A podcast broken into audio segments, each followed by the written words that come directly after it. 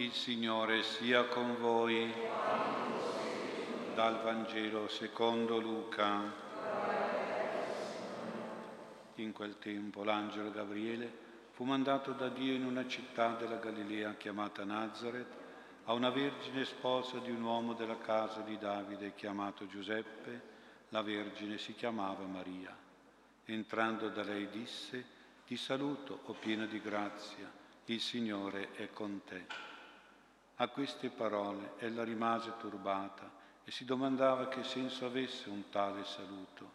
L'angelo le disse, non temere Maria, perché hai trovato grazia presso Dio. Ecco concepirai un figlio, lo darai alla luce e lo chiamerai Gesù. Sarà grande e chiamato figlio dell'Altissimo.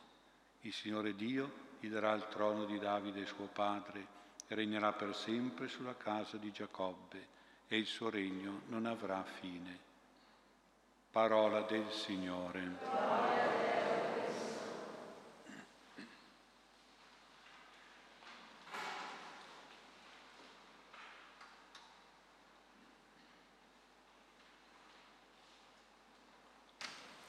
Sia lodato Gesù Cristo. In questi giorni del 13 del mese Stiamo meditando su alcuni particolari delle apparizioni della Madonna a Fatima e oggi meditiamo su due particolari. Il primo è la palese e forte persecuzione delle autorità, autorità miscredenti, autorità atee, autorità massoniche, particolare persecuzione nei confronti dei tre pastorelli, Lucia, Giacomo, Francesco e Giacinta. E queste autorità arrivano a sequestrare, a interrogare, a minacciare, a imprigionare i tre pastorelli che non potranno quindi recarsi all'apparizione del 13 di giugno, ma la Madonna apparirà loro il 15. Tuttavia la Madonna non è mancata all'appuntamento del 13, come a rimarcare l'ingiustizia alla quale erano sottoposti questi tre bambini. Madonna certamente lo sapeva che erano stati imprigionati, ma per protesta, mi sembra di dire, si è presentata lo stesso e ha aspettato. Secondo le testimonianze di numerose persone che erano accorse sul luogo, poco dopo mezzogiorno si è udito come solito un tuono, poi si è visto come un lampo e poco dopo tutti hanno cominciato a notare una piccola nuvola, molto lieve, molto bianca, molto graziosa, scendere e fermarsi per alcuni minuti sul leccio, sulla pianta delle apparizioni, e poi è salita verso il cielo, scomparendo nell'aria. Ecco, la Madonna qui mostra tutta la sua carità, la sua solidarietà per questi suoi tre bambini perseguitati, come Gesù, beati perseguitati. Perseguitati a causa della loro fede, soprattutto della loro fede nella Madonna. La missione della Madonna Fatima è anche questa, stare accanto e venire in soccorso dei figli sottoposti a persecuzioni, a ingiustizie, a umiliazioni, da parte di persone che professano l'ateismo o anche altre religioni, che hanno tutte queste religioni nel loro DNA per istigazione, penso, del demonio, hanno tutte come base l'aggressività verso il cristianesimo. L'unica religione perseguitata al mondo è la religione cristiana, è il cattolicesimo. Non dobbiamo mai essere indifferenti verso questa realtà della persecuzione e dei nostri fratelli cristiani perseguitati che ci ha toccato in modo tragico anche nel secolo scorso, definito secolo dei martiri, secolo del martirio, proprio della persecuzione dei cristiani e che ci tocca ancora oggi in questo nuovo secolo, anche se in luoghi lontani da noi, per esempio in Nigeria, in Egitto, in Siria, in India, in Pakistan, in Cina, quante nazioni hanno veramente in attività questa persecuzione dei cristiani, anche cruenta. Uno studio raccolto, ha raccolto e calcolato in 70 milioni le vittime delle persecuzioni anticristiane dall'inizio della rivoluzione francese. Nel secolo scorso si calcola circa 45 milioni di martiri, di perseguitati e 15 milioni anche negli ultimi 60 anni. Neanche le persecuzioni dell'impero romano hanno fatto tanti martiri della fede. Attualmente nel mondo si calcolano 160.000 persone all'anno che sono credenti in Cristo e per la loro testimonianza cristiana perdono addirittura la vita per l'ostilità di altri uomini oppure sono ostacolati ingiustamente nell'esercizio della propria religione cristiana, sono ostacolati nella predicazione, nella catechesi, nella scuola, negli ospedali stessi che costruiscono e soprattutto nelle chiese che vengono attaccate, distrutte, nei sacerdoti che vengono uccisi, Purtroppo le organizzazioni umanitarie sono cieche, sono mute, tacciono, i mezzi di comunicazione sociale pensano ad altre cose.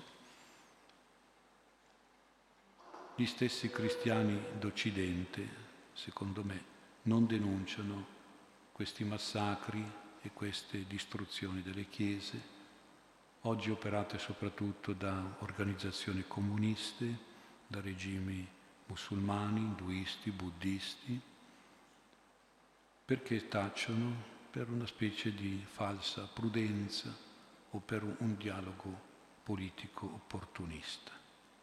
Intanto nei paesi, in questi regimi atei o religiosi, la persecuzione è ancora molto in atto, con tutto il corollario di limitazioni alla libertà religiosa, di espulsioni, di torture, di uccisioni. La Madonna di Fatima si mostra madre addolorata e consolatrice, confortatrice di fronte ai bambini perseguitati che rappresentano un po' tutti i martiri e tutti i perseguitati della Chiesa. Noi come lei dobbiamo anzitutto pregare per questi nostri fratelli nella persecuzione, essere loro vicini, solidarizzare, come cristiani, come cattolici, come quindi spirito di fratellanza, aiutare il più possibile i missionari e stare sempre vicino a loro, confortandoli, proteggendoli se possibile, ma soprattutto aiutandoli. Dobbiamo anche mostrare di essere forti nel sopportare, se dovesse capitare, qualche sofferenza o umiliazioni o contrarietà per il Signore e quanta gente oggi deride quelli che vanno in chiesa, dice delle parole, diciamo, senza qualificare quali, a tutte le persone che dicono di aver fede, di pregare. C'è una sottile persecuzione anche tra di noi, nel nostro mondo. Dobbiamo difendere e diffondere la nostra fede con coraggio, con fierezza e con fermezza, credendo che dal dolore del sangue versato da questi nostri fratelli nella fede poi sborgano e ottengono, si ottengono tante grazie, vengono tante ricompense per loro certamente perché sono martiri e subito vanno in cielo, non c'è bisogno che la Chiesa li canonizzi, sono già subito santi i martiri. E poi il sangue dei martiri è il seme di cristiani, è un detto tradizionale, ma è una verità ma per vincere le persecuzioni, per abbattere i persecutori, la Madonna Fatima ci ha anche suggerito un sistema che è infallibile, che va al di là di tutte le diplomazie e gli accordi che poi sicuramente i persecutori, lo vediamo per esempio in Cina, non mantengono mai. È il sistema della consacrazione al cuore immacolato di Maria il trionfo del cuore immacolato della Madonna che lei ha promesso a Fatima passa attraverso questa consacrazione. E questa consacrazione che ottiene la grazia della fine della persecuzione, della caduta dei regimi o dalle ideologie persecutorie, politiche, che tendono sempre a estirpare il senso religioso nella gente, tendono sempre a diffondere teorie atee, tendono sempre a provocare sofferenze e guerre. Certo, dovrebbe essere il Papa a fare questa consacrazione grande e solenne, ma prima di questa consacrazione del Papa valgono anche le nostre piccole consacrazioni, per esempio quelle che noi facciamo il primo sabato del mese o anche qui in queste messe. Piccole consacrazioni che dobbiamo pensare e credere che hanno una forte, una grande grazia, sono potenti per noi stessi e per le nostre famiglie, perché il demonio perseguita anche noi. Il demonio è persecutore anche e soprattutto oggi delle nostre famiglie. E allora per vincere questo persecutore e queste persecuzioni del maligno noi dobbiamo consacrarci al cuore immacolato di Maria, perché in questo modo trionferà il cuore della Madonna contro questo demonio, contro tutte le persecuzioni. Questo è il primo po' pensiero, ma un secondo particolare riguarda una cosa più leggera, ma per questo non è secondaria. Lucia chiede alla Madonna cosa fare del denaro che la gente lascia nella cova di Ria. E la Madonna risponde, fate due portantine per le feste della Nostra Signora del Rosario. Cosa ha chiesto la Madonna? Ha detto di darle ai poveri? No. Ha detto di fare due portantine per lei, per la statua della Madonna del Rosario. Ci può sembrare strano oggi, ma ricordiamo che ai tempi delle apparizioni i poveri erano molto, molto, molto di più di quelli che sono poveri oggi. La povertà era veramente diffusa nelle famiglie che facevano fatica a mangiare, con tanti figli, con tanti problemi e non mangiavano tante volte. Alla sera magari se riuscivano a tirare un piatto di, di zuppa o di minestra era già tanto, per dire. I poveri erano molto di più di quelli che sono poveri oggi, che sono poveri sì, poveri no, quello va, è un po' da vedere. Una Madonna non dice di darli ai poveri. I poveri, dice Gesù, li avrete sempre con voi, non sempre avete me. È questo sì. Perché quando si comincia a pensare troppo ai poveri si dimentica Gesù Cristo e si dimentica pure la Madonna. E questo purtroppo è una realtà, perché si pensa troppo ai poveri. Ebbene, queste due portantine dovevano essere portate da quattro bambine e da quattro bambini, Francesco e tre bambini. Ecco che qui la Madonna dimostra di gradire l'uso di portare le statue in processione, le sue statue come facciamo noi oggi, come si fa sempre a Fatima, su una bella portantina, con sotto le persone che a spalla portano la statua della Madonna. Portantine solenni, di onore e di gloria a Maria. È un onore fatto alla Madonna, ma si poi si fa onore attraverso di lei a Gesù.